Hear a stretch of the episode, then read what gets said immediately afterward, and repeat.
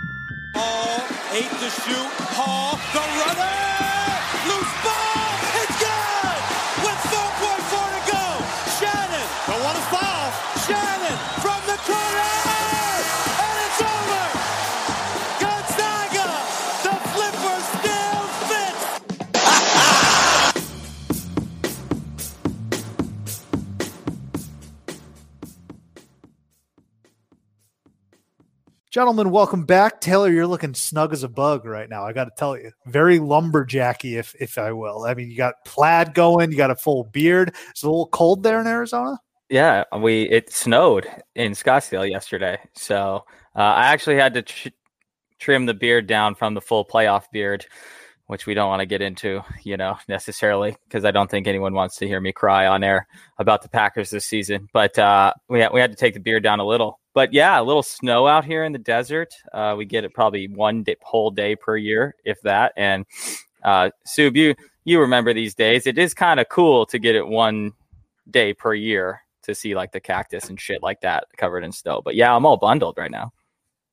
It would appear so. Shark, welcome back. How are you? I mean, we've heard the shark bellyache about the football team.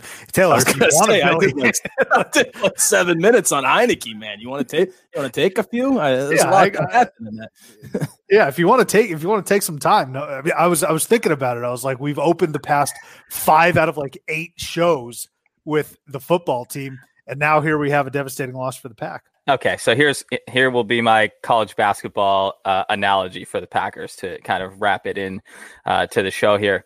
Uh, Subi kind of knows that I make this analogy all the time, but the Green Bay Packers and Arizona basketball are like the same thing, and it's just it's like heinous to my sports mind to root for these two teams that always have they are just the epitome of like elite eight like ceiling without getting over the top every year. If you combine the, the last five Elite Eights and the last six like NFC Championship games, no, six Elite Eights and five NFC Championship games, the Packers and the uh, uh, Wildcats have played in, they've only won one of those. And so this is like a kind of like, you know, every for the Packers, it's been every other year that they've lost in the NFC Championship game pretty much this decade. Uh, last couple years for Arizona basketball have been a little interesting, but you know, for the previous 10, 12, 15 years before that, it was essentially every third year that Arizona basketball was losing in the Elite Eight. So it's uh it always is the team. It's a heavily talked about team. It's a team that has, you know, both of the uh, Wildcats and the Packers have like the second or third most regular season wins in the NFL and in college basketball across the last 20 years. Always have elite talent, always have that, you know, star power. Uh, Aaron Rodgers is DeAndre Ayton or he's Aaron Gordon or whatever. Brett Favre is fucking whoever we want it to be, whatever. That I think it's a pretty, uh, a pretty good analogy though for, or, you know, they're kind of mirror images of each other, I guess. Which one was more painful? The uh, overtime, yeah. The uh, overtime. Actually, hold on, hold on. I, I already, I actually already had a top five thought of while I was in the shower. Yeah, go ahead. Tell uh, Get it off your chest. I was trying to decide the worst Packers loss was either this one or uh, with friend of the show Justin Hasgard uh, and you in the 2014 NFC Championship game, the uh, Brandon Bostick fumbled onside kick. Um, or then there's the two Wisconsin losses. Those are easily the top four right there. Uh, this one probably ranks equal with the first Wisconsin loss because there's an argument to be made that Arizona was the best basketball team in the country that year, uh, 22 and 0 before Brandon Ashley breaks his leg. Packers looked like an absolute wagon with the best O line in football till David Bakhtiari uh, tears his ACL. Uh, kind of similar timing in the season both you could make an argument were the best teams in their per- respective sports that season. So yesterday and um, and that first Wisconsin loss with Nick Johnson missing at the buzzer in overtime are probably they're pretty pretty equal, I would say. Yeah. So I mean, you you jumped the gun though. I was going to cross pollinate and ask you which one was worse, the Seahawks loss or the Nick Johnson overtime loss. Which one's uh, worse? I think. I actually think I, I feel worse about this loss than I did the Seahawks loss. Actually, so the uh, Seahawks lost ranks three then. I think so. I you know there there's a little bit addition to that Seahawks loss because the Super Bowl was in Phoenix that year. Um, so that was you know a, a unique opportunity. I don't want to say once in a lifetime, but it's a once in a decade type of opportunity. The thing that stings most about this loss in particular was that uh, uh, my girlfriend Danielle and I had planned on potentially going to Green Bay to watch the Super Bowl with the people. Had our hotel rooms booked and everything. So we had, I think that the the Seahawks loss and this loss was kind of similar because we had plans after the NFC Championship game, and neither of them worked out. So, uh, yeah, it's a really frustrating thing to only have, especially talking to someone like you, Sub, who has uh, a plethora of uh, success well, I mean, in the look, teams that you root for. So at the at the end of the day, Taylor, I'm glad you're able to get this off your chest. That's all that matters. This is a safe space. We're here to vent.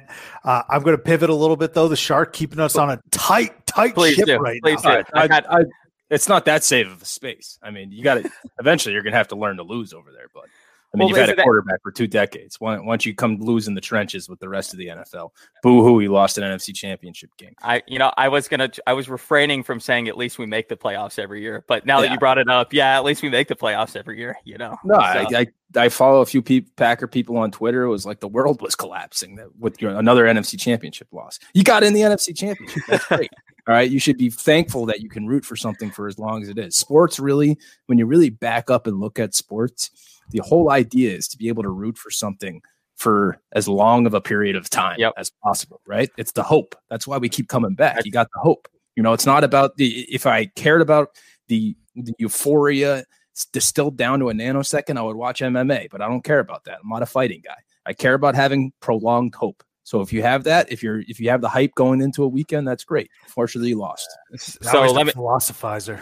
So well, no, let me let me say this because this is a great debate, right? And I don't want to get too deep into this, but it does kind of apply to basketball as well. It's it's the constant debate of would you rather peak and and tank like UConn or the New York Giants, or would you rather be sustained there every year, right? Because the hope is prolonged. I, am saying I still would rather peak out, but there's there's a little bit of me that that was rooting almost harder just to make it to the Super Bowl and probably would have been less stressed about the Super Bowl itself just because you get those extra two weeks of like hope and coverage and fun and everything that comes along with that. Now, obviously, there's the bragging rights afterwards, and that's you can't really put a price on that, but there is a little bit to that where you say, yeah, like two more weeks of just discussion of constant in your face, your team is there, and uh, and and hope really prevailing over everything else.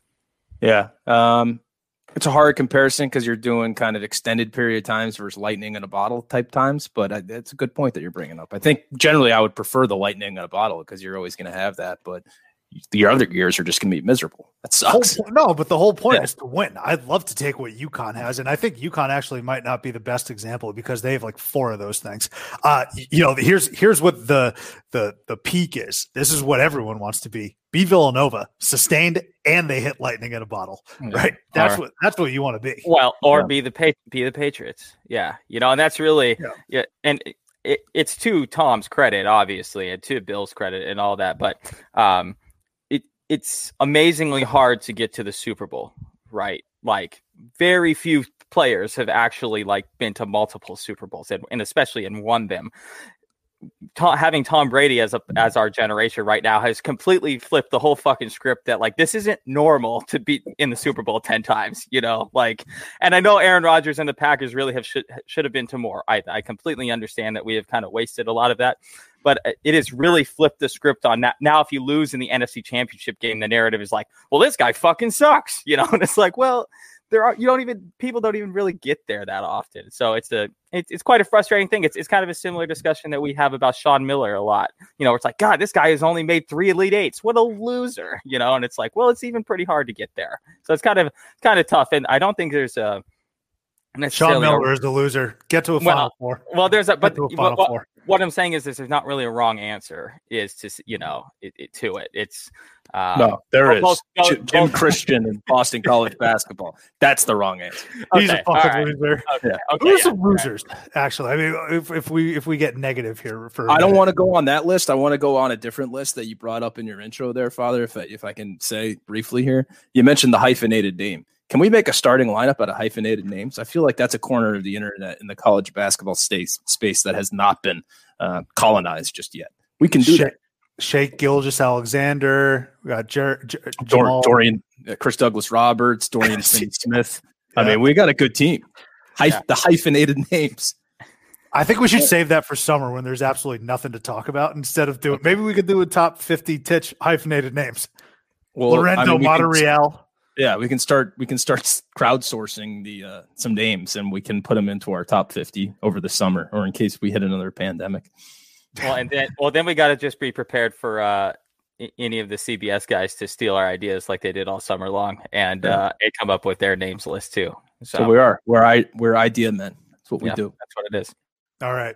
You want to talk about names? Here's a tough one to pronounce. It's Mike Krzyzewski and spell, I should say. Let's talk about Duke. That's how you segue, gentlemen.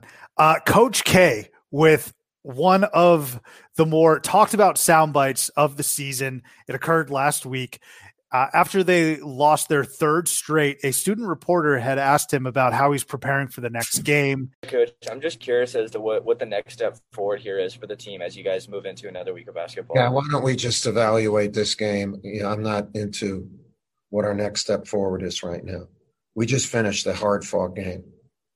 Yeah, I don't know if like when you, what what what's your major? What's your major at Duke? What's your hardest class? Econ. Okay, so say you just had the toughest econ test in the world, and when you walked out, somebody asked you, "What's your next step?" Uh, you see what I mean? Does that you have some empathy and and you know just give us time to evaluate this game, and then we'll we'll figure out just like we always try to do. And it just rubbed a lot of people the wrong way. Shark, I'm going to get to you first. Did you have any reaction, uh, pro or con, to Krzyzewski's response to the student reporter?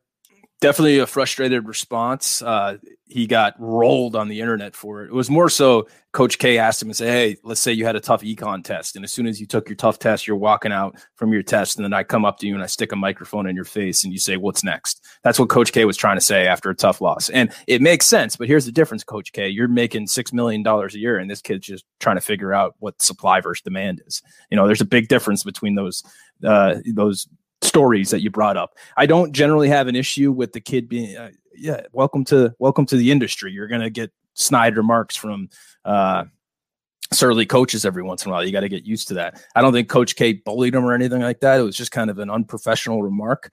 Hey, I used to be a reporter back in the day. Me and Hack Goodman were in the same media room, and I was a student reporter. That's where he got his nickname, Hack Goodman, was because he was a hack. He didn't. He thought he was better than me, wearing his jeans and his blazer and all that. I'm not going to dox myself and say what era I was there, but I was back there in that media room, and Hack Goodman. You know, I sometimes you ask dumb questions and you know you're a kid and it, it, it's a sign of maturity for someone to let you get away with it um, coach k in this situation he's old he's grumpy he's grumple-stilskin he probably wanted to go home and he reacted that way let's move on you see, yeah. but I'm gonna I'm gonna disagree with you though. It wasn't a dumb question. Like it's a completely legitimate question. Yeah, actually, if Hack Goodman, if if if some of the other established college basketball reporters, Andy Katz, had asked that, you're like, oh yeah, this is pretty par for the course. Well, so yeah, the, yeah. that's actually was my point going to be. I think that he did bully uh, the kid in a way because the I don't understand how half of like college basketball media, especially, has jobs at all because they want they ask the dumbest fucking questions over and over again. But because like even the highest level. Well, hold on, let me check. Have you ever seen Have you ever seen ninety feet with Jay Bilas? I'm going to let you take retract that comment right there. Those are some hard hitting questions. I hate from those. A douche, it's the same questions. Yeah, too. no, it's douchebag. But, sorry, boilerplate. Yeah, but but so that but that's a good point. So what I'm trying to say is, if Jay Bilas asked that question, Coach K is like, "Yeah, Jay. So what we're going to do is this. This K knew that this was a young student reporter, like, or he wouldn't have gone after him like that. And I think the kid handled it really well. I mean, he, his tweet about it was kind of hilarious. That was his well, he's first... famous now. Let's be, yeah, let's call it yeah, right. Kids but on I, the map.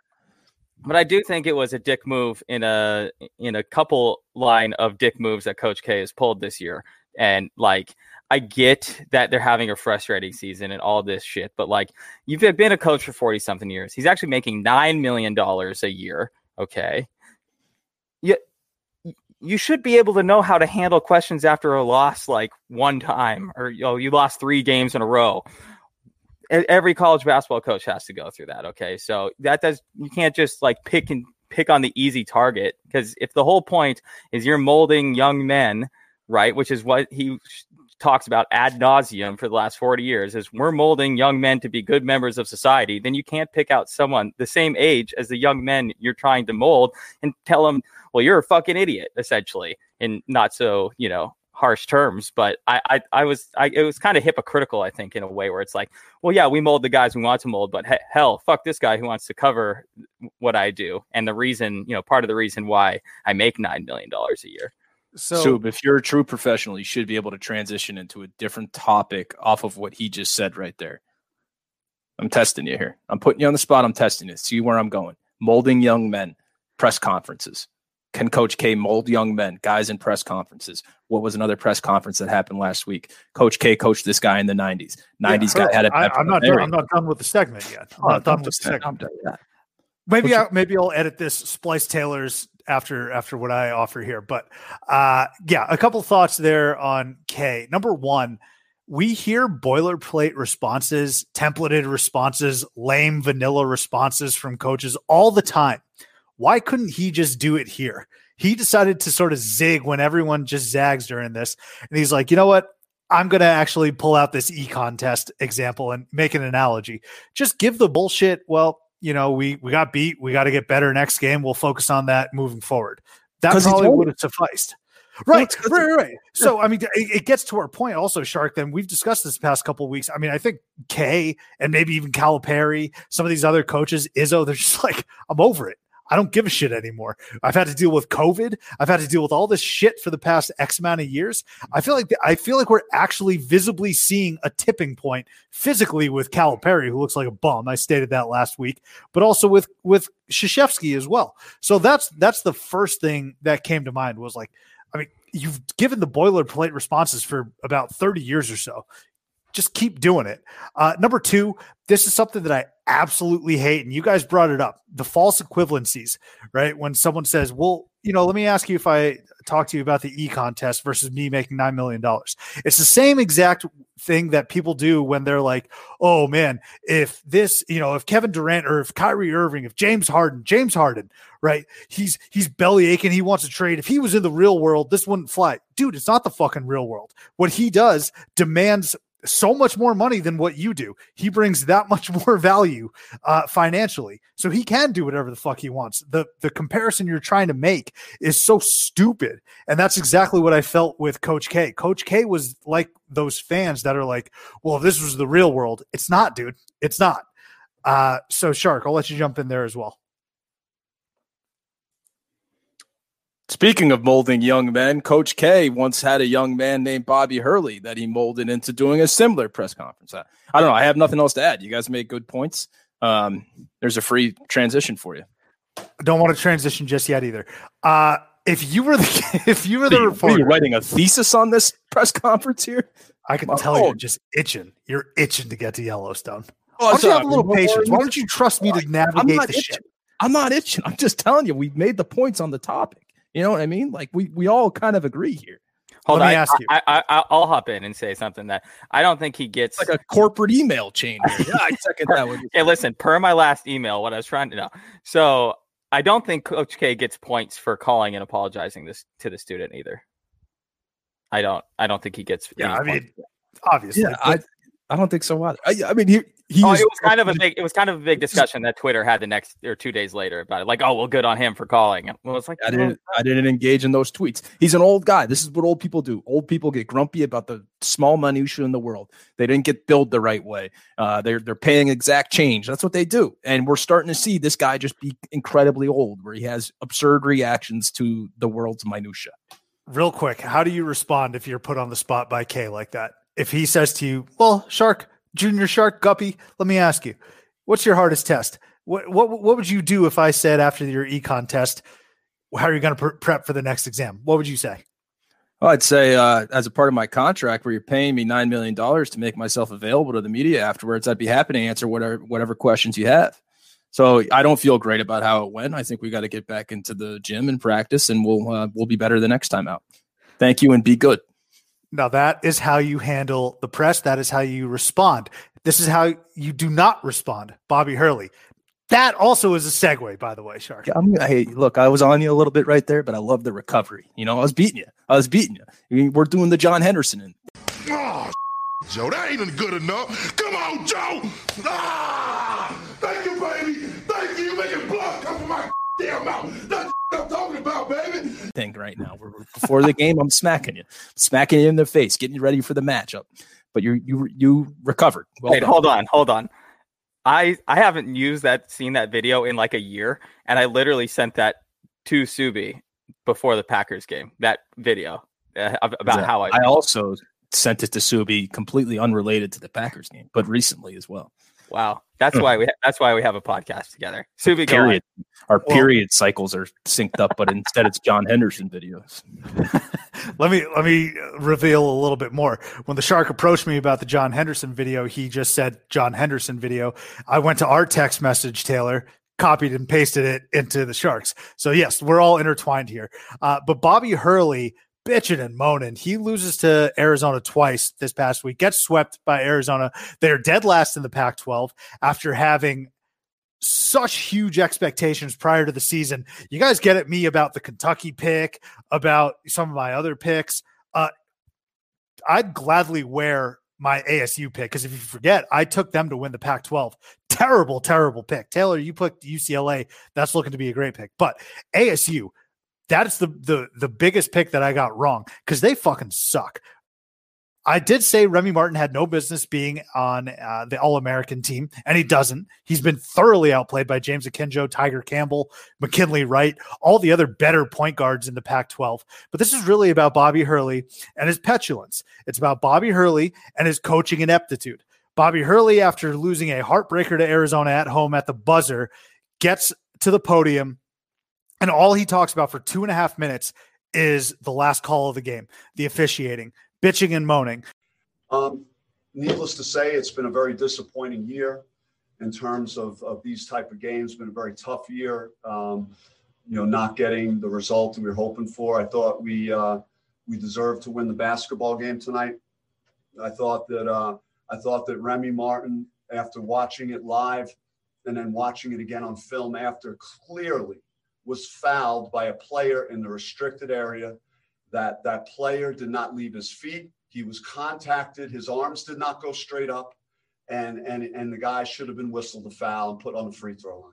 Okay, so you're talking about a guy that is as decorated a player in this conference as it's seen, that goes to the hoop at, at a critical moment in the game, and and, and they swallow their whistles, and uh, and that kid goes gets knocked on his ass, and and obviously uh, you know they went down and scored, and and the rest is history tonight. So. Um, and there were other things too with with the with the minimal to no contact offensive foul call when we're up five. So there were there were a lot of uh, you know a lot of reasons, and and I could sit I could sit here and talk about our turnovers in the first half, and you know some other things that I wasn't pleased with about our performance. But I thought we played a winning game, and that Remy Martin deserved to go to the free throw line because he was fouled in the restricted area, and the player did not have his arms go straight up. One of his arms contacted Remy Martin as he was shooting the ball, and it was not straight up. So um, again, I don't know what else we really need to discuss tonight. Um, pleased with Jalen Graham, how he's had very limited time on the court, limited practice, and uh, to, to step up and play the game he played after being out for several weeks. I thought uh, Josh Christopher did, you know, really some fantastic things on offense, some big shots, and you know, beautiful drive to the basket in the second half. So happy about those things, and uh, but that's really all I got. So we could dive into the whole this whole game and talk about it. But I'm just gonna I might just keep talking about that last possession. First of all, it's it's a 50-50 foul. I don't know if that was a very clear foul at all at the end of the game to decide a game. So the ref's not going to give you that, man, 9 times out of 10. But he's just pissing and moaning the entire time and he straight up tells the interviewers, he tells them, "Look, you can ask about the game. I'm pretty much just going to go back to this foul like a fucking 15 year old. I mean, that's almost something that we would say in our text messages right after a game. Uh, Bobby Hurley tricked a lot of people. He's not a good coach. People just think because he has that Duke pedigree, because he is an intense guy, because he comes from college basketball family royalty, basketball family royalty, that he's a good coach. He's a really bad coach, as a matter of fact. He was stacked this year, and they are dead last in the Pac 12. It bears repeating. But again, this comes down to coaches sort of just being immature. And Coach K, you can make the, the case that he's old. He's been through the ringer. He's had these the types of questions and these these press conferences before. Bobby Hurley, in comparison, absolutely is not. Shark, did you have any thoughts on the Hurley uh, bitching and moaning about the refs? And also, it should be noted, he took to Twitter and just posted a picture of the final play that wasn't called a foul. Didn't watch one second of this game. I'm an East Coast guy. Neither of these teams are going to be in the tournament. Um, so I didn't have really a rooting interest whatsoever. I did see the video afterwards. I did think that was a little bit petty, um, John Petty, so to speak. But it was. Uh, I, I am one of those guys that used to think he was always a great coach, and I think this is kind of revealing. I'll take your word for it that his team was super talented going into the season. I still think he would do well with one of the traditional Northeast schools, maybe a Boston College if he's interested. He could come back and uh, recruit well and coach um, East Coast. I, I don't know. I don't know. East Coast. Do better on the East Coast. Get out of get out of there. I got All nothing right. else. All right, I'll elaborate on it then. So I knew that Hurley sucked as a coach the first game he played Arizona, and that it was never going to be successful when he intentionally got teed up twice at Wells Fargo Arena at the time, and they lost by like ten. And everybody was fired up about ASU basketball because this Hurley guy was going to come in and change the change the whole atmosphere of the program. His technicals he got in that game, I'm sure nobody else listening remembers this, but um, those technicals he got that first game against Arizona like five years ago essentially lost his team the game and everyone in local Phoenix media was all fired up. He gave Arizona four free throws in a two possession game with like two, three minutes left. Lo- they lost the game, and everybody lost their mind around the Phoenix area about how Hurley was changing the culture of ASU basketball. And for me, even I understand that I'm biased, but my thought was changing it into what? a bunch of crying and blustering and bloviating about fucking nothing, where we're just going to lose a bunch of games and somehow be proud of that. And that has persisted here in the Phoenix metro area for the last four years or so. This year, all I had to listen to on local sports radio was about how ASU had the best team in ASU basketball history. They have Christopher, who is the highest ranked recruit in the history of ASU basketball. How they're going to win the Pac 12, how Bobby Hurley's come full circle, and now he's the best coach in the Pac 12, and all this bullshit. And the whole time I'm thinking here, like, what do they even see about this team that's good? I mean, maybe good, but not like top 20. I mean, people were picking them as a Final Four dark horse. And Remy Martin was a preseason All American. And this team doesn't just, they're not just bad, like, they fucking suck the first half of the basketball game they played against Arizona the other night was one of the worst halves of basketball I've seen this year. It was trash. And so finally, people in this area and around the country, which obviously ASU is not a basketball, uh, you know, name by any means, but uh, fi- I think people around the country, but especially here locally, are uh, finally have figured out that Bobby Hurley ain't shit. Well, take a step back. Bobby Hurley, I think it's all about expectations, right? He's built a program that was a, not a contender, but a fringe tournament team. He really only has one tournament win under his belt. That's not good enough, even by ASU standards. And that win came in a play in game. So it's, I mean, it's it's technically considered a tournament win uh, against Chris Mullin's St. John's team. I also look, I Remy Martin's not an All American, but I'm not going to blame him for that. I'm not trying to slander Remy Martin. It's almost like a, a, a player getting an undeserved contract. You think Jay Cutler or like Chandler Parsons? Why would I blame those guys for accepting? the plaudits and the contract that they're bestowed. Uh, I'm not going to blame Remy Martin for that. I will blame the idiots that voted him. Uh, a, a preseason All American. It's just been a complete dumpster fire, and so I'm not sure what else uh, Bobby Hurley's going to do because he's not going to get fired. No one's going to get. No one's going to fire him. This is good enough for them. But this was a severe, severe disappointment. Disappointment for them. Uh, coaches seemingly have just uh, lost their minds this week. Uh, Calipari did this week, but then also Jerry Stackhouse called his team pretty much a bunch of idiots. He said that this is the worst. You know, he's never had a team where no matter what he says to the team, they just keep going out and doing the same dumb shit over and over again. And that was his quote, and I thought that was a great quote. But you get there's something about this week. I don't know if there maybe it was the polar vortex shifting and everywhere got cold in the country this week or whatever, or people just got tired of COVID or their teams suck or whatever. But I thought Stackhouse's quote was great about after they got, uh, I think they lost to Arkansas in blowout fashion. He said, This team just keeps going out and doing the same stupid, same dumb shit. Great quote.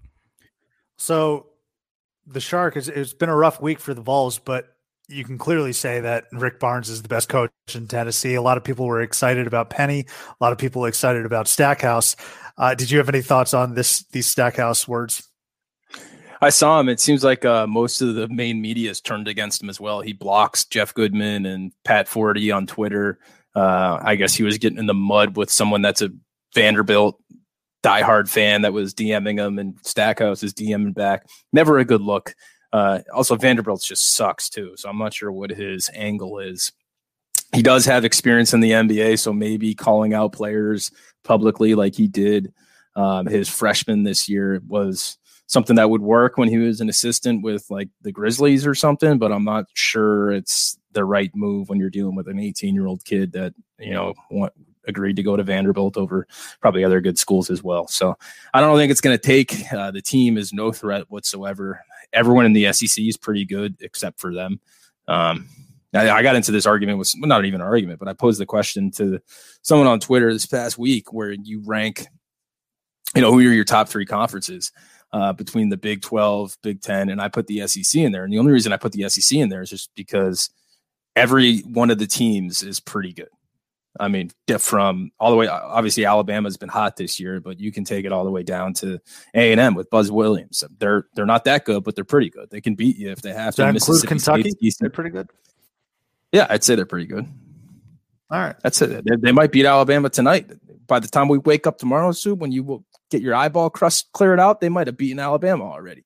Um, the only team that sucks within that conference is Vanderbilt.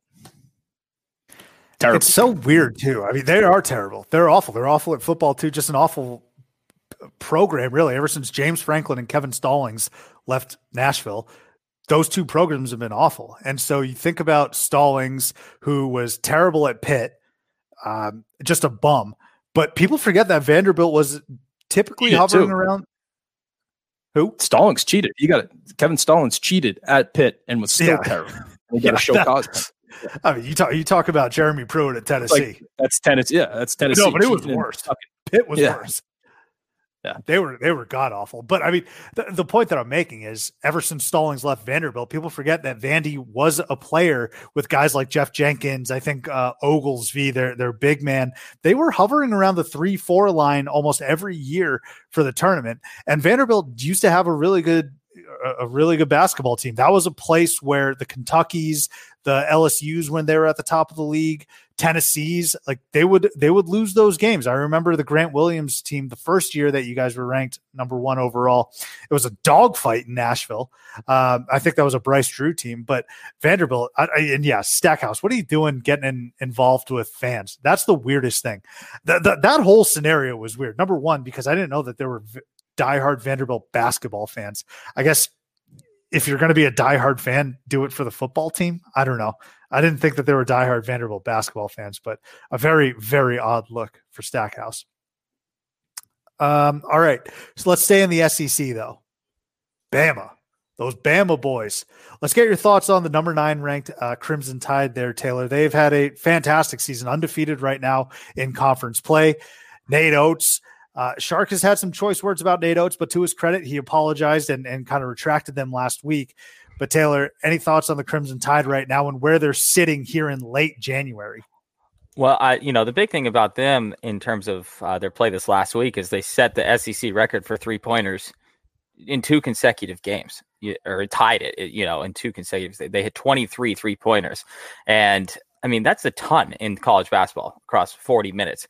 Um, the interesting thing about their team in terms of that stat is they're they're barely inside the top 80 for three point percentage uh, for the year, but they have really, you know, obviously shot a lot of volume uh, in in making all of these three pointers that they're making. They got kind of like I don't know one of the sneaky better ball clubs in the country.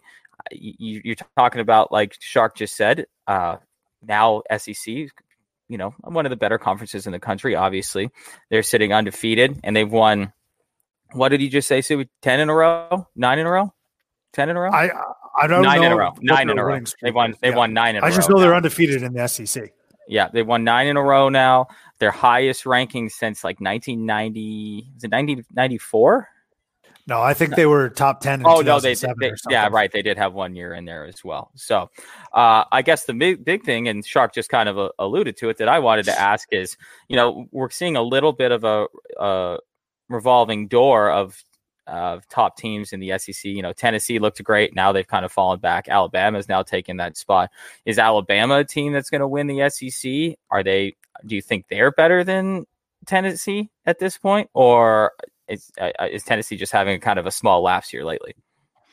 I think Tennessee struggle. Obviously, te- Alabama's in the driver's seat right now, having not lost, and Tennessee's got three losses in the SEC. So it's going to take a collapse at this point. Um, but if they were to match, and this is if, even if we get SEC tournament games, but I think in all three of Tennessee's conference losses, Jaden Springer either left the game early or did not play he's clearly the key to our offense. Otherwise, the off I, I, say our Tennessee's offense. Otherwise, it becomes people looking around, running confused sets, and chucking bad shots at the end, and not getting enough shots off, not getting enough possessions. Jaden Springer, to his credit, is some type of glue within the offense. He's a five star freshman. Uh, for those of you that don't know who he is, we've won pretty much every single game that he's played. Uh, I think he's a massive difference maker.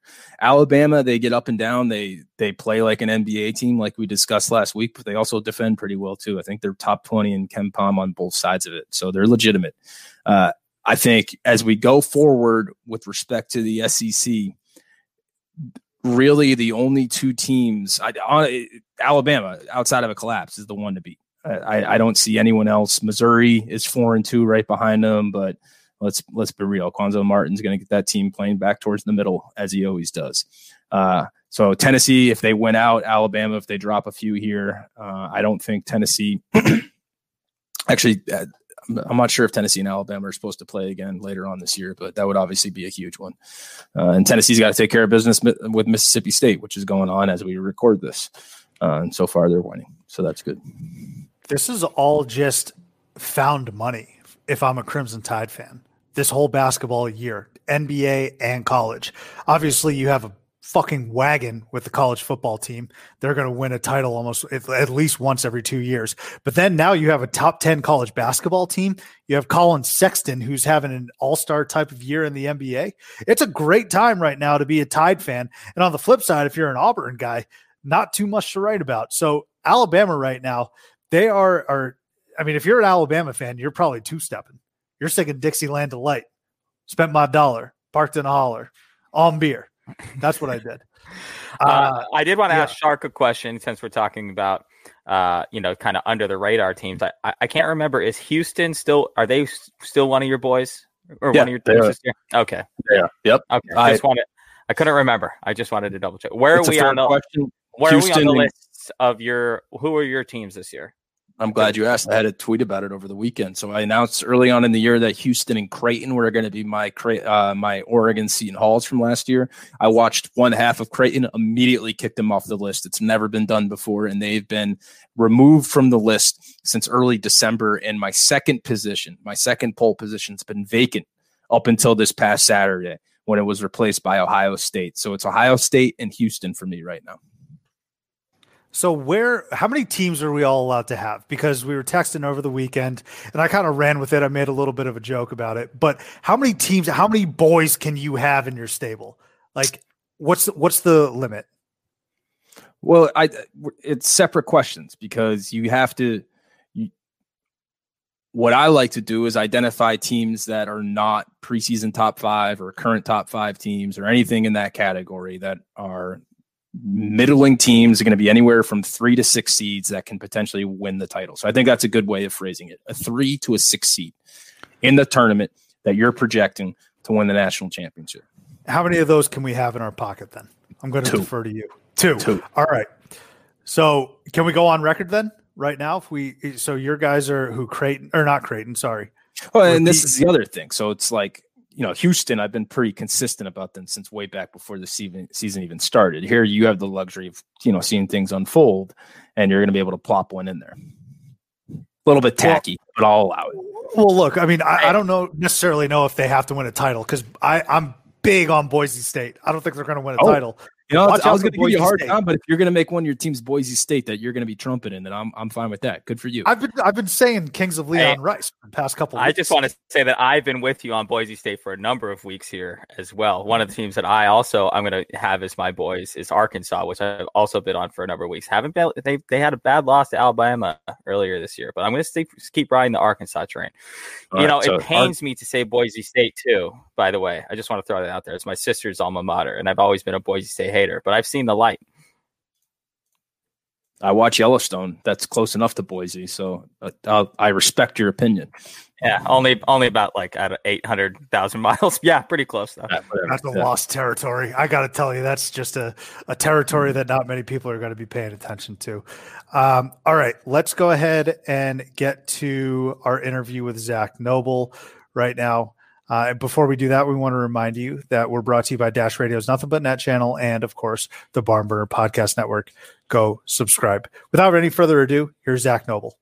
All right, we now want to welcome Zak Noble, host of the Noble Roosh Show and Four Seasons podcast on Ball is Life, and right here on Dash Radio. Zak, thank you again for jumping on right off the bat. This has already been a wild year in the NBA, uh, as you can imagine, and you can attest to how's it been covering the the league thus far? How has it differed from years prior?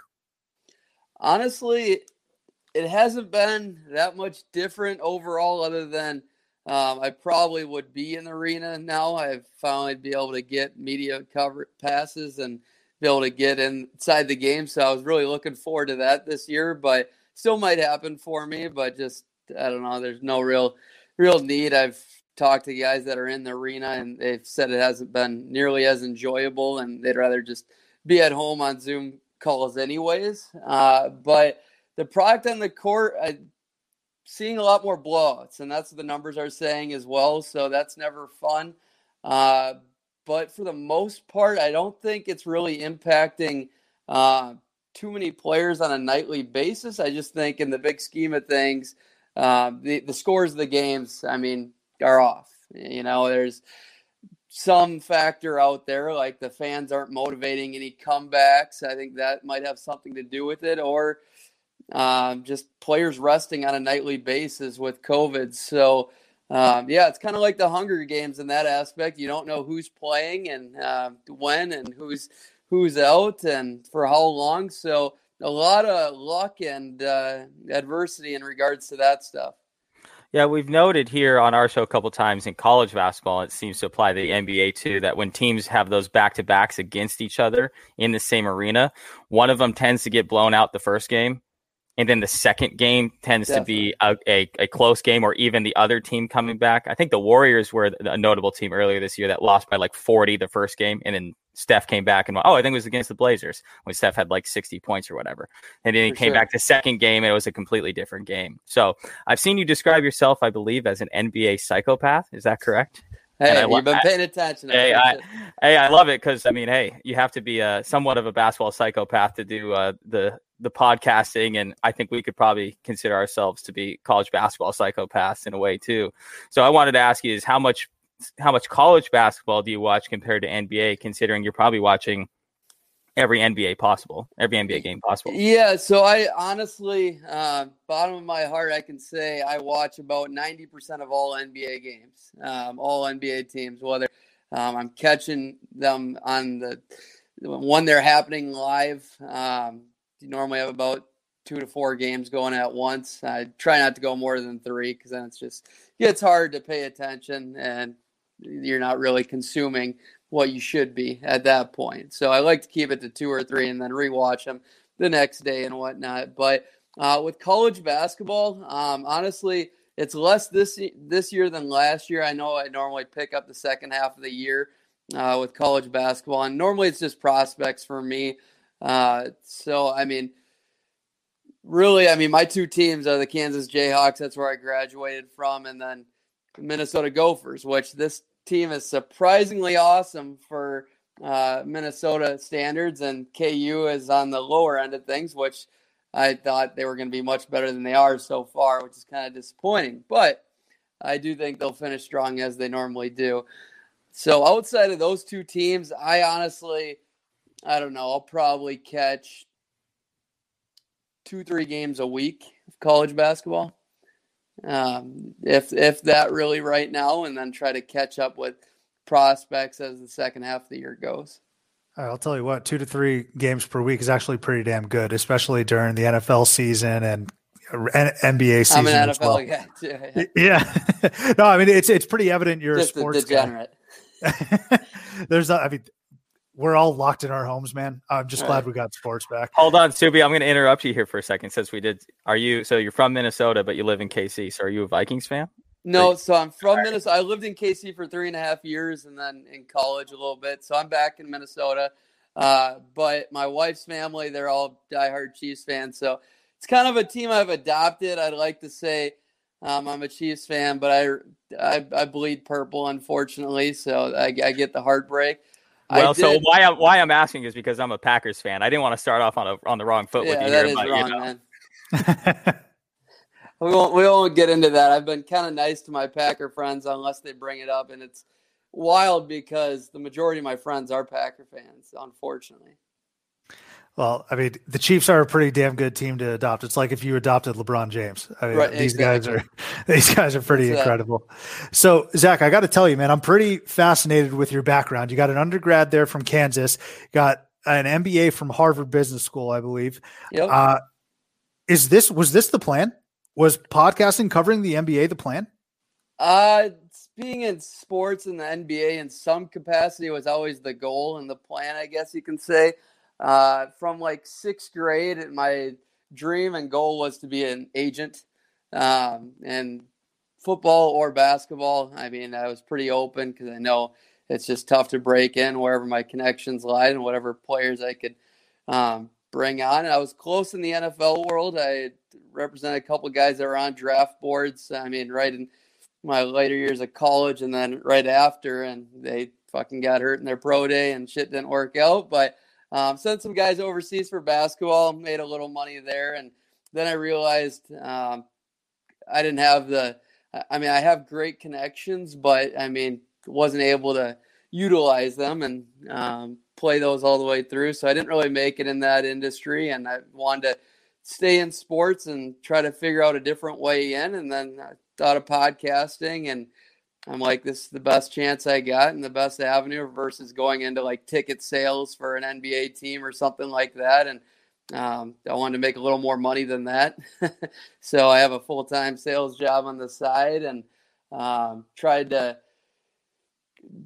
do as much with this as I could right from the gate. Um, I'm an entrepreneurial mindset at heart. I've always been that way. I've always um, done that with business, and I kind of just treated this like a business from the beginning. Like I wanted to have a lot of fun with it, but also take it as far as I can, and um, tried to push that. I mean, with advertisements and all that, um, and constantly grew and got lucky along the way with some breaks, and um, I've done pretty well. I'm pretty happy with the growth, but um, four seasons, my other podcast has kind of come to a halt there, and I'm glad I've joined uh, a new partner here and still with Ball is Life, and we're doing some big things coming up with Ball is Life, and I think uh, I'm trending the right way. I, I'm pretty happy with where I'm at and uh, the, what the future holds, but I think this has given me uh, the best opportunity to get as close to full time as possible. That's always been the goal is to get into the NBA world in some full time capacity, I guess you can say. So yeah, you know, it's funny that you went the ticket sale or didn't want to go the ticket sales route because both Taryn and I kind of, at least for a half a day, had that consideration. Yeah. But uh, and it's you know, I guess you, we're all trying to stay in the sports world as as much as possible, and you're clearly doing a great job of that. Uh, one of the things that I wanted to ask, as it relates to you know how you evaluate players and how you evaluate future NBA players, and that is, so what do you look for in college basketball players before they take the step to the pros that kind of gives you an indication that they're going to be good pros or if they're going to be good fits with certain teams. Is there anything in particular that you look for with these guys? Yeah, it's always an interesting question. I always, I mean, I've asked myself that constantly over the years as, I mean, you're reassessing where you're at, at like halfway through the year with these prospects or even 10 to 15 games in um, with this year's class. And I keep coming back to mentality and personality being so important. Um, like the first three picks of this year's draft, I thought that's where they lacked uh, big time. I didn't think they had their heads on straight personally. Um, the, all three of them, um, and it was kind of a crapshoot with them. I thought they were all incredibly talented, and they had um, the physical assets that you'd be looking for in a great um, top talent. But it's the mental side of things and um, the dog mentality, and just having that um, side of things, and that's that's where I, am figuring out that I, I, just still don't think I necessarily believe in Anthony Edwards, especially um, in that capacity, and that's where I've missed on a lot of players. It's um, taking that consideration um, all the way um, up front when I'm uh, trying to analyze these players and critique them. I'm too focused on what their skill set is and um, what they're doing in the now. Uh, but I do think uh, one thing that goes under the radar is what they what players do do in the now uh, versus what their physical tools are and what their future is. I think we don't. I think we take for granted what college players are currently as we speak and talk about them at that moment. So, who are the top three again? Remind me. Anthony Edwards. We had LaMelo at two. Who was number yep. three? James Wiseman. James Wiseman. Thank you. That's right. I mean, I just it's it's crazy. You think about those top three guys. I don't know if in any other draft we've seen such a small sample size of their game. Like just your average viewer, right? Because Melo wasn't even playing college. Anthony Edwards didn't have a ton of nationally televised games uh, in in Georgia, and then James Wiseman, I think, only played about three or four games at Memphis. So, I mean, that's a that's a very good point that you bring up about what's going on between the ears as well. Uh, so, Zak, I also wanted to ask you you you brought up a little bit about player representation uh, I'm curious to know who some of those players were, if you're able to uh, divulge us in, in terms of the NBA and also the NFL. And then we actually also had Matt Babcock on the program nice. a couple yeah. months ago. He's a great guy, Arizona guy. So we're Arizona guys. Uh, but yeah, Matt Matt was a wonderful, wonderful uh, guest. So we're curious how you know some of the ins and outs of player representation and who some of those players were. Yeah, unfortunately, like it's no way to brag or take home about, but there was like an offensive lineman from Kansas State, and um, that was closer close to guys like um, Georges Niang was one I was really close with. Um, I had a chance to get him, and that, that would have helped things. I mean, that would have got me my foot on the right path. But um, other guys were like D two Minnesota guys, um, and then a uh, couple Gophers. Um, so stuff like that. Kansas, Kansas Jayhawks. I was close to a couple of the cornerbacks that made it for a few years that are still in the league, and um, but other than I never, I never landed um, a guy that um, really got drafted and made it too far. So uh, basketball wise, it was literally just um, D two players and guys that uh, I mean they, they had big years and whatnot, but nobody that no real household names. So when you're, you know, if you are representing a player, whether it's in the past or potentially here in the future, and you look at the NBA, you know, so much about um, where you're drafted is almost as important or more important even than what your skill set is is your the ability of the team to develop and you know do they have an open spot at the position? Do you look at certain teams you know like the spurs are always used an example of like one of the best developmental teams in the nba are there some other teams or other particular coaches maybe not even head coaches in the nba that you look at as kind of the best developers of talent? You're just talking from an nba standpoint yeah, or college. I mean, if you know some, if you if you have some college uh, coaches in mind that are really good at developing not just five star guys but three star guys into uh, or pro players. I mean, Kentucky. Eh, obviously, if you go to Kentucky and you draft somebody from there, you really can't go wrong. Normally, that's kind of been the trend lately. But um, honestly, uh, I mean, mid market is really becoming a bigger deal. I, I really like Mark Few. I think I, he's getting better and better over the years. Uh, but from an NBA perspective, I mean, I say this with a hundred percent like certainty, and I'll stand by this opinion until they prove me wrong. And I don't think they they haven't proven me wrong yet. There's four coaches in the NBA that I truly believe that can literally transform just about any player. Uh, even if he's had two or three bad years, um, if he's in the middle stage of his career, if he ends up on one of these NBA sidelines, I think one of these coaches can just turn him into a product and a worthwhile NBA player. And that's Brad Stevens, Nick Nurse, Erik Spoelstra, and Quin Snyder. I truly think those four guys, if you end up on your team on their team, you got a freaking chance to survive in the league. Um, obviously, the rest comes with getting the minutes and giving that opportunity. But if you go under them and they give you minutes, you're get, probably going to turn out all right. Those are some big names for sure in the NBA world. And speaking of big names, you've definitely interviewed some heavy hitters. I think recently you had Taylor Rooks on your podcast. I think you had Danny Manning most recently. We have some Wake Forest listeners as well. So, out of all of these uh, these guests that you've had, who are, are some of the favorites that you've had, or what are some of the more memorable interviews that you guys have conducted? Yeah, so I always go back to, I mean, our first player interview, or my first uh, with Ball is Life, was Fred VanVleet. Um, he kind of got us started off on the right track where um, after him, like every player that came on our show, their stock just went up. It was a pretty cool trend, and it was a lot of just luck. Uh, but I think that's a direct uh, correlation with coming on your program. Goddamn right, and I, that's what I sell to every agent I was talking to. I'm like, your player comes on our show, they're a freaking all star in the next year. Just, I mean, Vucevic it happened to, and there's a couple others, but. Uh, and then the guys got paid and whatnot. I mean, Meyers Leonard got his big deal right after that, and um, all that jazz. I've, I've gotten pretty lucky from a player standpoint of having success, but um, my favorite interviews. I mean, that's always so hard. I've had a 180 plus guests now. Um, the guys you named, uh, I, there's very few I, I haven't enjoyed. There's probably like 15 to 20 out of that 180 that I didn't like whatsoever. They're just lame and didn't really couldn't get much out of.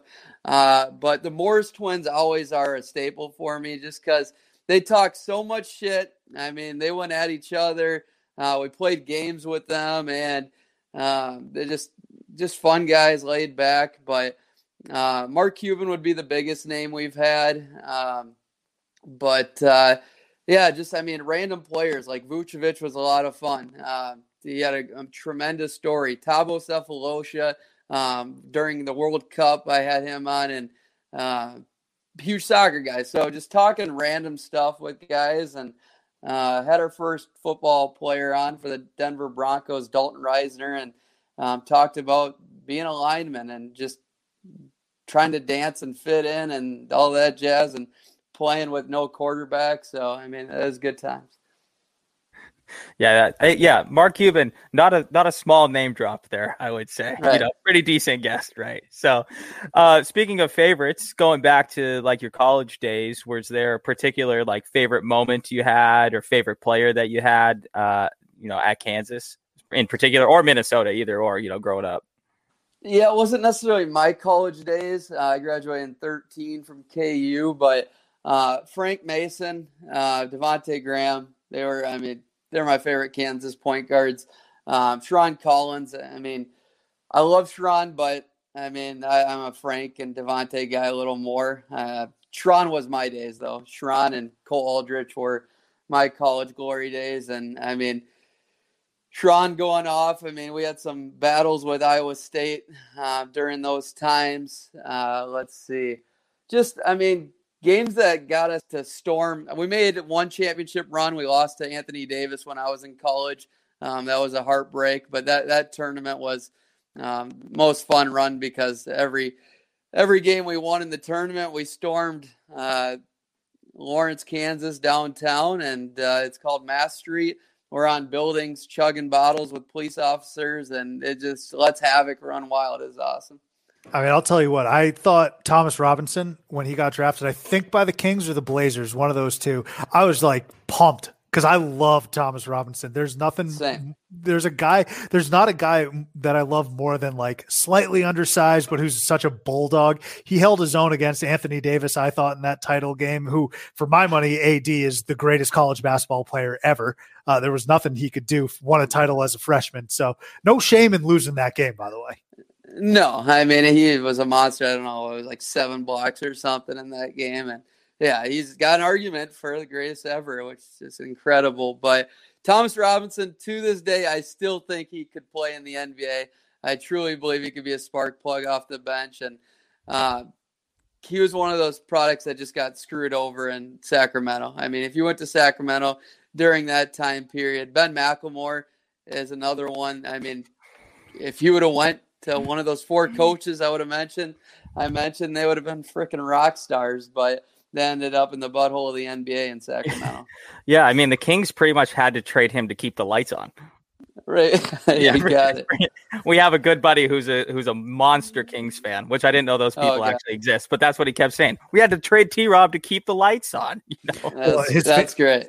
His favorite game to play is when he sees productivity from players out of no, not necessarily out of nowhere, but like a Hassan Whiteside a couple years ago, he'll just mutter under his breath. He'll say, "That's a former King." Uh, Rajon Rondo w- playing an integral role for the Lakers title, former King. Like that's that's just the game he loves to play. Um, but so uh, I, I got to pivot here, Zak, and this is going to get raw. It's going to get emotional potentially, and it's going to be mean on my behalf.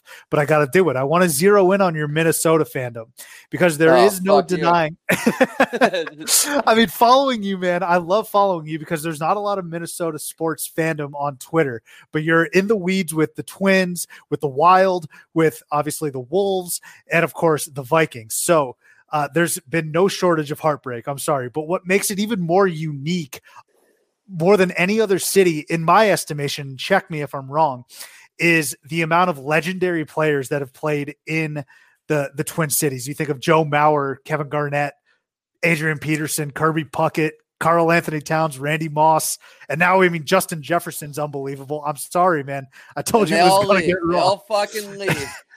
Is there a is there a particular team and what year was that team where you're like, this is the biggest regret? uh, like just regret of losing a player or the regret of bullshit happening to Minnesota sports and still to this day.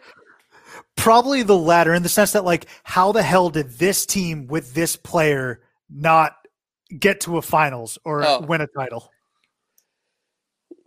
I mean, KG is my favorite player of all time. I went to every single playoff game he was here. I was really lucky to be able to do that. Been to over 200 plus Timberwolves games, but um, he never had a team that besides the 0304 team we lost the Lakers, and that team really never had a shot. So my expectations, I think, are pretty reasonable for um, a biased local sports fan, you can say, but um, that's probably because my expectations are always pretty low, and uh, I just let them let them surprise me and try to bring any sort of happiness I can if I'm going to stick around and be miserable all these years. So uh, the teams, I mean, the Vikings have been the closest in my lifetime, and the Vikings are the teams that disappoint me more than ever because I always believe in our defense.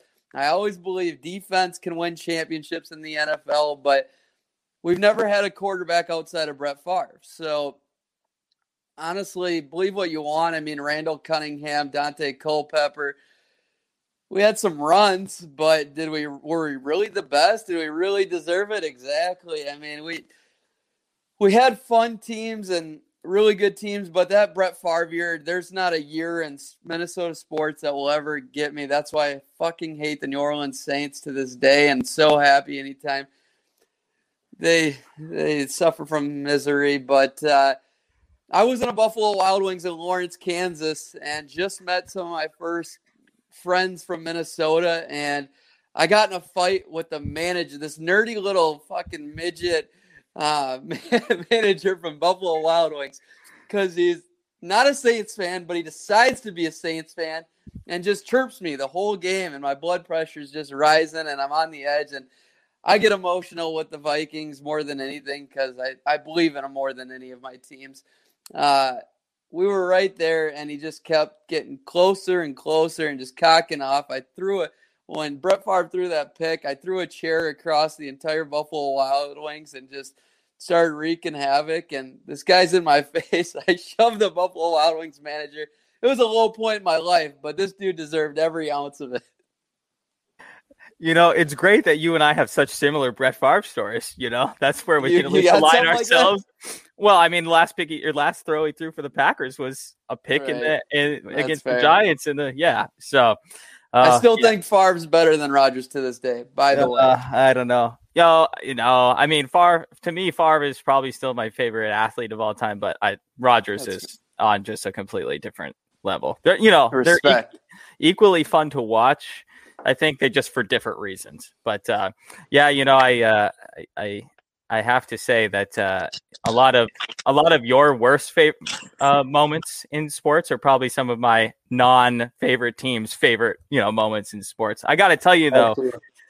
So Subi is a, or excuse me, Taryn is a um, he's a Patriots guy, so he's a Tom Brady fan. So uh, I was terrified personally when Brett Favre was playing in that uh, NFC title game that Brett was going to go win a Super Bowl with the Vikings.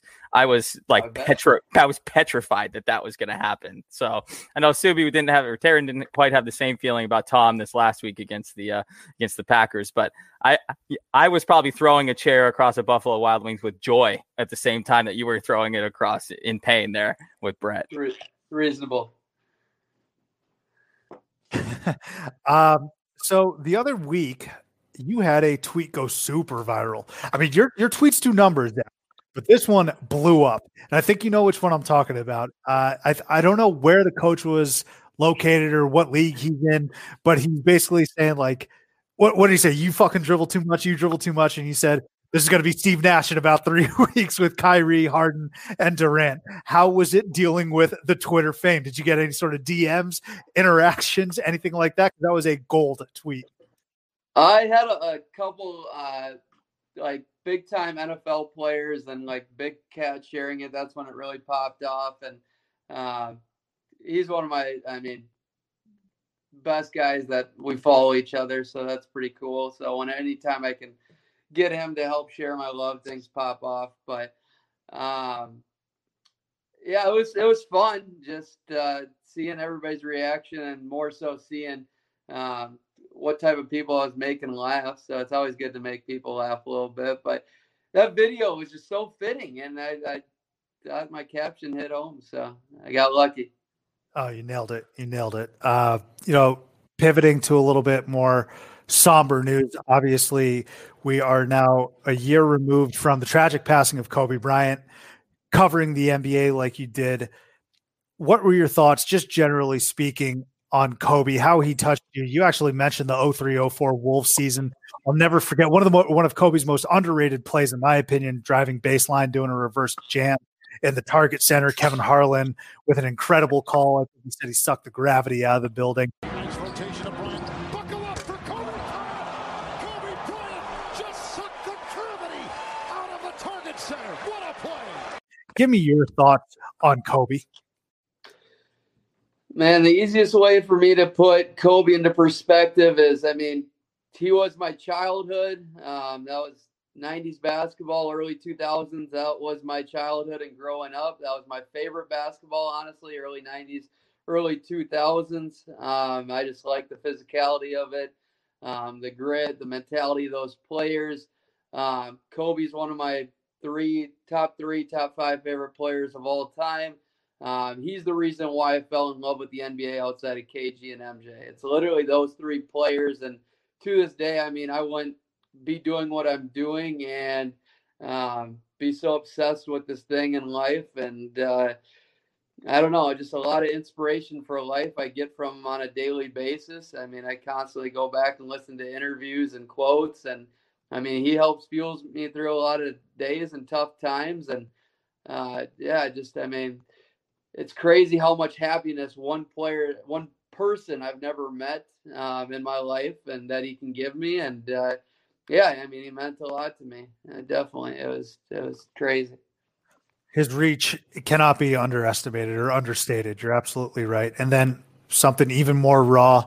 Yesterday, uh, Sekou Smith passing away. You're in the same realm as him, right? I mean, you are a podcaster. He is a famed writer, NBA TV analyst.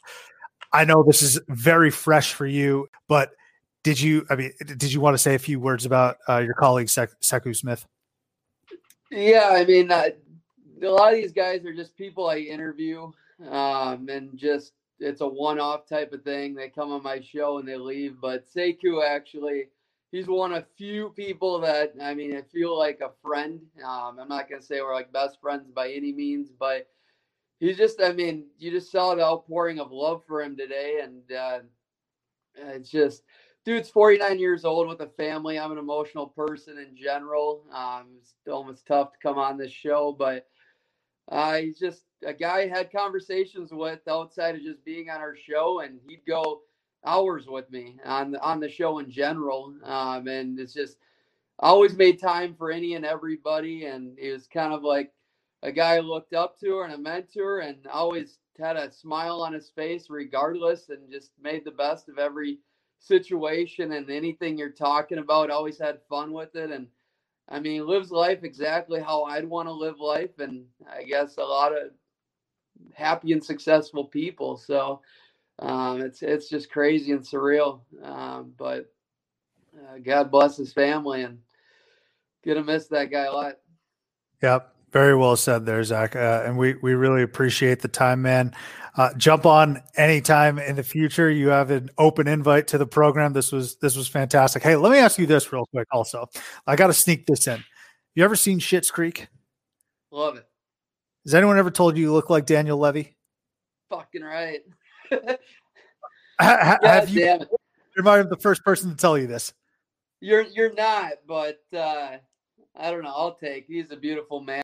I'll take it, man. I'll take it. I just don't. I can refrain from the personality, but his looks not bad. Yeah. well, hey Zak, we appreciate you hopping on again. Um, best of luck with the program moving forward. Okay. Guys, it was a blast. Thanks for having me. And uh, anytime you need an NBA guy or want to dive into prospects as we get closer, I'm always down. Fun show and keep up the good work. All right, we want to thank Zak again for jumping onto the program. Uh, a great interview. Let's go ahead and finish it up now with some segments. Please, sir, I want some more. Please, sir, I want some more. What? What? What? Ask for more? Uh, to recap last week, Taylor had Boise State minus 14 against Fresno State, won that. Had Colorado minus 12 against Washington, did not win that. Tulsa plus 12 against Houston, did not win that. The Shark, on the other hand, had Providence plus 10 against Creighton, hit. Georgia Tech pick them against Clemson, hit. Arkansas minus five against Auburn, did not. So that leaves us right now uh, with the Shark at nine and Taylor at seven. Taylor, please, sir, I want some more. I'm going to start with you. I made it a, a, a cogent decision, a conscious decision to for to have you kick it off. Go ahead. I was kind of hoping we would just kind of run with the bit of me going second on this now and just letting me complain after that. But uh, I, you know, I'm gonna. I'm from what Shark just said. I think I'm going to be taking one of his picks, and I'm not upset about that. One of my picks is Ohio State minus seven over Penn State here tomorrow night. Uh, hopefully, that makes him think a little bit uh, about what he has to do here. But uh, one of the reasons I'm going with Ohio I do think fairly highly of them, uh, especially after their big win over Wisconsin this last week. Uh, they lost to Purdue previous to that, but I think pretty highly of Ohio State, and it's more so um, that things even out. And what I mean by that is Penn State has won two in a row, and I just don't see them performing that well three games in a row. So I'm going Ohio State minus seven. Uh, my next one is Drake, undefeated Drake and I hope that we can splice in on a tweet. I guess not splice in the uh, Soldier Boy Drake uh, meme from years ago, but I'm going Drake minus three over Missouri State. Missouri State is a sneaky good ball club as well. They only have one loss on the year, but Drake is one of the highest scoring teams in college basketball this year.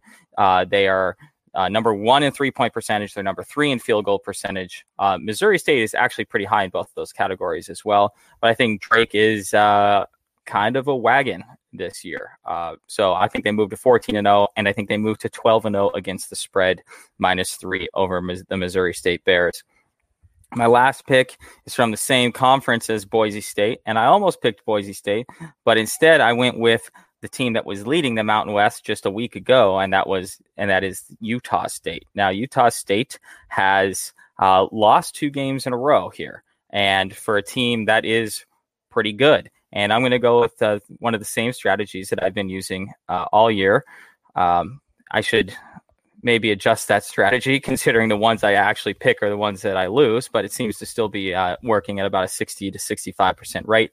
And that is because Utah State lost to UNLV last night. So tomorrow night, I'm going to have Utah State winning by six over UNLV. Utah State is a vastly superior team to U, to UNLV, so I, I kind of think that they're going to pick it up and win big in that one. So I got Utah State by six, Drake by three, Ohio State by seven. Good picks. That Utah State UNLV game was wild at the end. I think it's Nick Banks, Nick, freshman for for UNLV, blew a couple uh, dunks that could have sealed the game for the for the Rebels. They obviously ended up winning, but crazy finish out there in Vegas. Shark, give us some of your picks. Okay. So before I do that, you know, here's the problem with Subi here.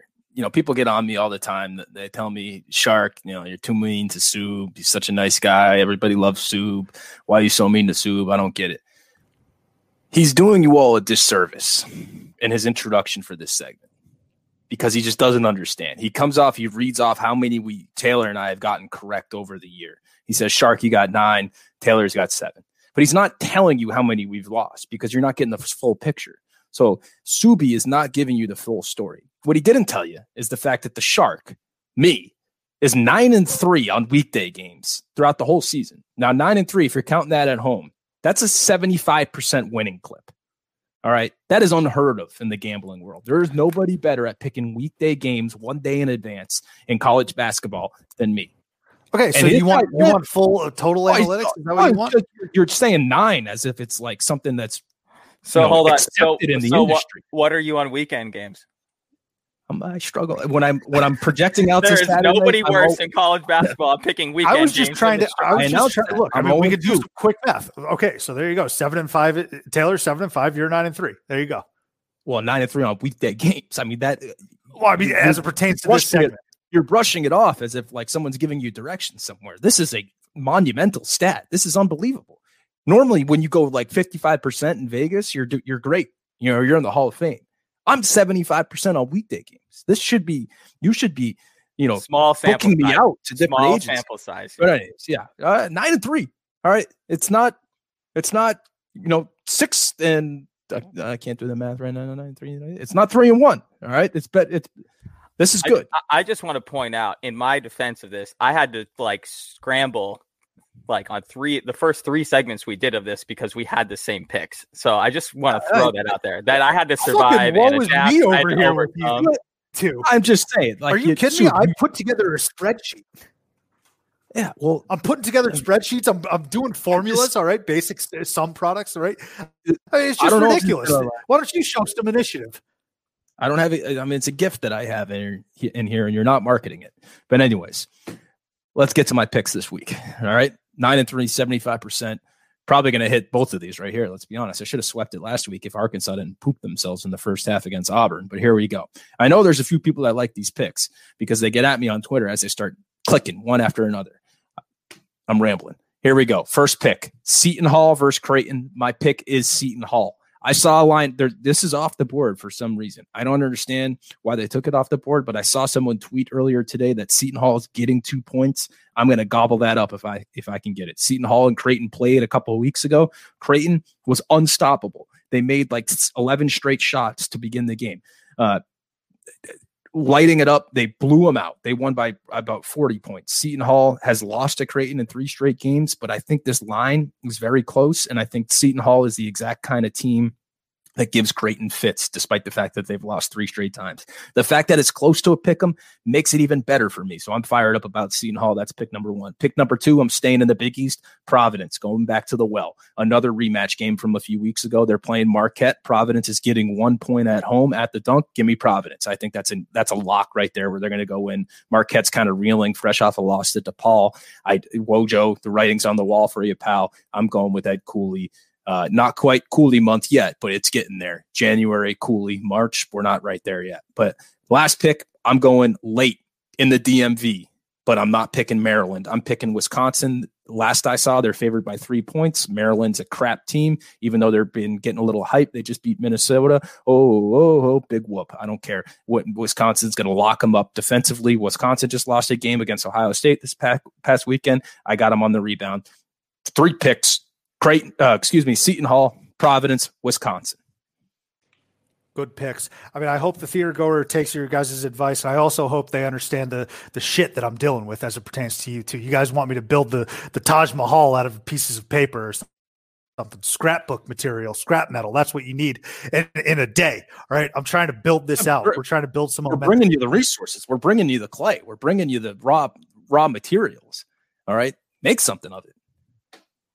I made chicken a l'orange out of raw, disgusting chicken that you gave me last week, two weeks ago. I think that was Hey, the refie I uh, made. you know what? Uh, don't take it. Don't take it personally. We're both doing this dry January thing without any dairy products as well. We're stressed out. We're we're kind of like Coach K. We're almost to the end here. All right, head down. Keep chopping wood. Pavloving for a spicy deluxe from I- Chick Fil I, A. I did want to uh, commend you guys on your dry January and your health kick that you guys are on. By the way, I mean, it feels I am great. not on- it's not I am not on drinks. that health kick at all. I know you're not. I know. I, I don't I, like. You're typically always hand in, hand having a grip in a beer, but uh no. I mean, I. It feels good not drinking. It's the food part that's that's the toughest part right now. But we got the tiger blood. I think it's the tiger blood phase right now of Whole 30. Anyway, let's go ahead and finish it off now. This week in Theat, we haven't done this in a while. Twit time. Uh, send it in, Jerome. This this day or two days ago. This week, 33 years ago. Uh, the iconic Bill Raftery call. Jerome throwing it down, breaking the glass. Sean Miller with the pass. If you know college basketball, even if you don't know college basketball, you should probably know this clip at this point. Uh, but this week in Theat, one of the most iconic college basketball plays. And I actually I didn't know this. I didn't know it was Pitt versus Providence. I knew it was Pitt. Didn't know it was Providence though. Uh, so that was some good theater there. You know, I, I don't. Have you guys ever listened to the whole video of that call? Because Uh, no. the actual call of the game is just terrible. It just it's like you and I watching basketball on the couch when something happens. It's essentially them going, "Oh, oh, oh, whoa." Right, nobody's home.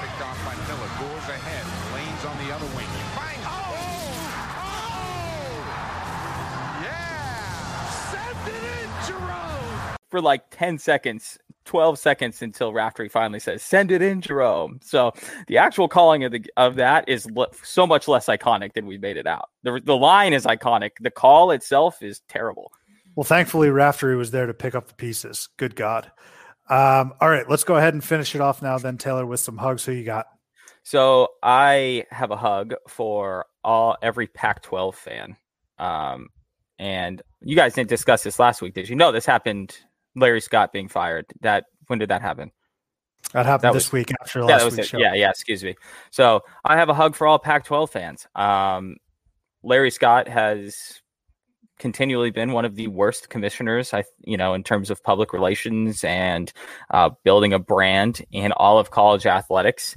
His TV deal or lack thereof has set the Pac-12 back a decade or more, and uh, he is being the word is fired. They're not saying it's fired, but he is being fired by the Pac-12, uh, and will his contract will be terminated early. That will be in June of this year. So hopefully, uh, we don't have to watch, as Shark just alluded to a little while ago, uh, like 11 p.m. tip times of Pac-12 games eh, for no reason, uh, especially when it's one of the uh, you know the it's always dumb when the flagship programs of the conference are tipping off a basketball game at 11 p.m. Eastern. So uh, hopefully we can get a better uh, deal for the Pac-12, so you don't have to literally pick every third bar in the world to try and get Pac-12 network on. So uh, I I am not a Larry Scott supporter. So hug for Pac-12 fans because this only can go up from here. Good riddance to Larry Scott. And also, the reason you haven't heard the Shark in a little bit is because he dipped out on us. He's got to go see Yellowstone. So, uh, Shark, no hugs for him. My hug is going to be internal. Hug for the barn chief. He got married down in Florida. Good for him. Very happy for him. And also, barn burner bro. He moved from, uh, I believe, his native Memphis to Colorado. So, big life changes there for barn burner bro and barn burner chief. Sincere hugs for the both of you. Thank you again for listening. Uh, we'll catch you next time here on Theater and College Hoops.